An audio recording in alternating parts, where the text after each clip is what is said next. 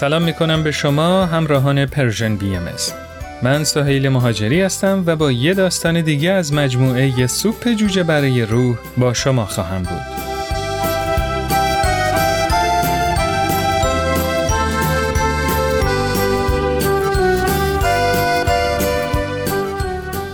فرصتگرا باشید. مهم نیست که اوضاع چقدر تیره و تار به نظر می رسد یا به راستی تیره و تار است. چشمانتان را باز کنید تا فرصتها را ببینید. آنها را می بینید چون همیشه همانجا هستند. نورمن وینسنت پیل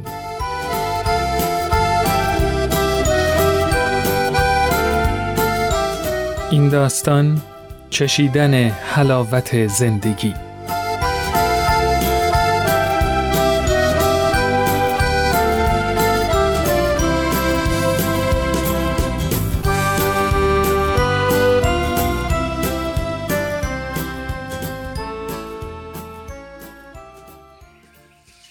خواهر ده ساله ژانت با آرنج به پهلوش زد و گفت هی جانت بیا مسابقه بدیم. نه کتی اصلا از این کارا خوشم نمیاد. آره چون همیشه من برنده میشم.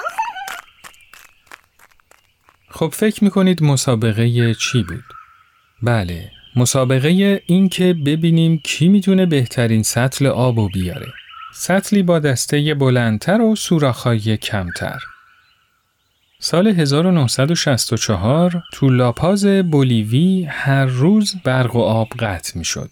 جیره بندی بخشی از زندگی مردم شده بود و همه اونو پذیرفته بودن. درست سر ساعت دوازده چراغا و رادیو خاموش می شد. و ابیولا مادر بزرگ خانواده بعد از گوش دادن به یه قسمت هیجان انگیز دیگه از نمایش دنبالدار و آبکی امتیاز استانبول از رادیو یه نفس راحت می‌کشید.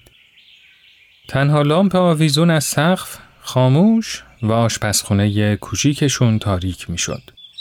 طبق معمول جانت و کتی بعد از مدرسه وقتی به خونه می رسیدن باید یه کارایی رو انجام می‌دادن و البته کارای سبک خونه به عهده اونا بود.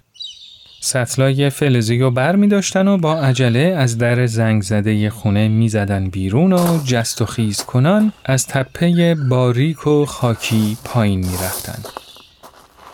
هی جانت یواش کتی شیبش تنده. می‌خوری زمینا؟ اینجا پر قلب سنگه. یواش. وای جانت فرار کن. سنگا حمله کردن نه نه دو بچه. اونا رو میترسونی. کتی.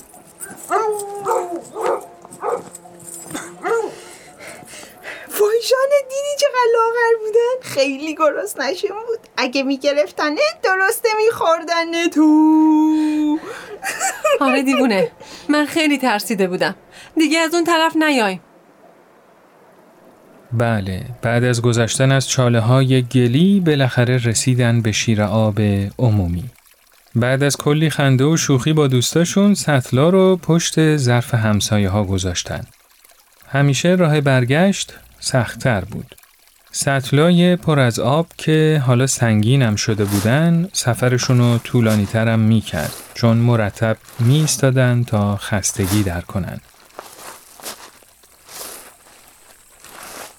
کتی من خیلی خسته شدم. میشه اینجا یکم بشینی؟ باشه منم یه کمی خستم.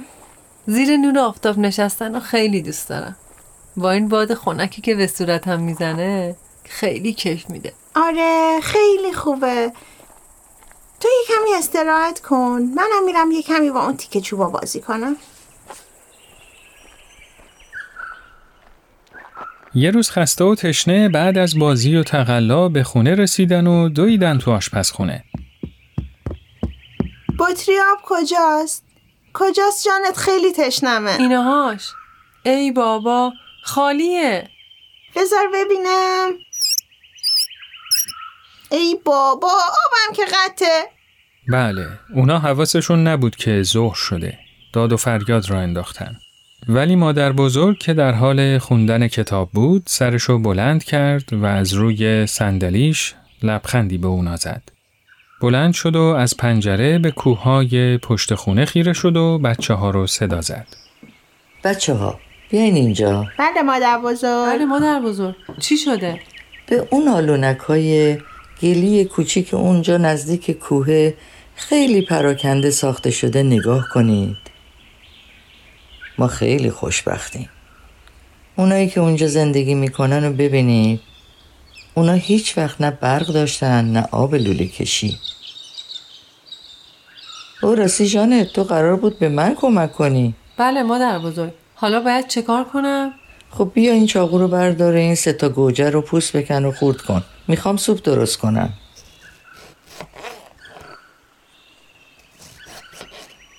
بعد از اینکه مواد آماده شد مادر بزرگ همه اونا رو تو قابلمه ریخت و آب ذخیره شده برای پخت و پز رو بهش اضافه کرد. با دستای نحیف و چروکیدش قابلمه رو روی چراغ خوراکپزی تک گذاشت که با نفت میسوخت. یک ساعت بعد با ملاقه چوبی اونو هم زد. چشید و لحظه ای مکس کرد. و بعد رو به جانت گفت خوب عزیزم آماده است بیا بریم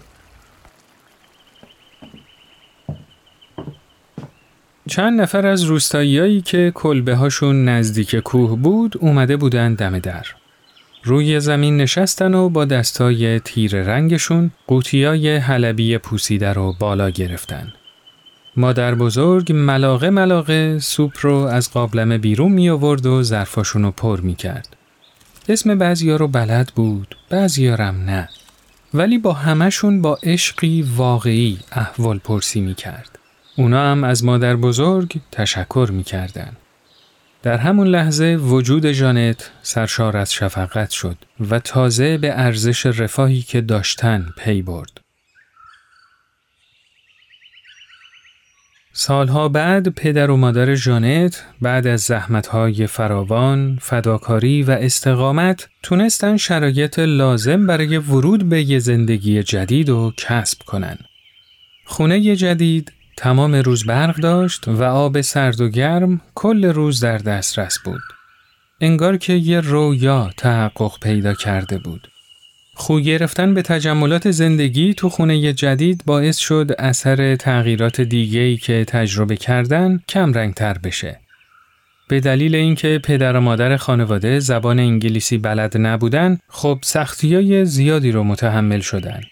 البته از اثرات لحظات سخت که بگذریم به ارزش تک تک محبتهای موجود تو خونه و محل زندگی جدید پی بردن. اونا خودشونو به کار سخت متعهد کردن و چون مصمم بودن تو کارشون موفق شدن. البته بعد از چندین سال پدر خانواده به دلیل بیماری که داشت بیناییش رو از دست داد و خانوادهشون با مشکلات زیادی دست و پنجه نرم کرد. اما خداوند نشونه هایی رو به جانت نشون داد. مثل اون روزی که مادر بزرگ از پشت پنجره به اون کوه ها اشاره کرد. جایی که یه عده تو آلونکایی نزدیک کوه زندگی می‌کردن و هیچ امکاناتی نداشتن. مثل دوازده سالگیم سطل شکرگزاریم و برداشتم و اونو با دلگرمی، اراده، انگیزه و شور و شوق پر کردم. میراث مادر بزرگ هنوزم زنده است. امروز با طرز تهیه خاص خودم و از طریق کارم ملاقه ملاقه الهام رو با دیگران به اشتراک می‌ذارم بشخوابای بزرگی پر از نگرش مثبتم به اون اضافه می‌کنم که هر روز صبح مجهزم می‌کنه تا شاد باشم. برای رفع تردید یه عالم پشتکارم میریزم. اغلب حس عمیقتری از شکرگزاری برای چیزایی که ساده فرض می‌کردم هم باهاش مخلوص می‌کنم و سرشار از عشق یک کمی فلسفه هم روش میپاشم که باعث پیشرفتم میشه. به جای اینکه طعم تلخ مشکلات رو بچشم طعم هر لحظه ای رو میچشم که از حلاوت زندگی سرشارم می‌کنه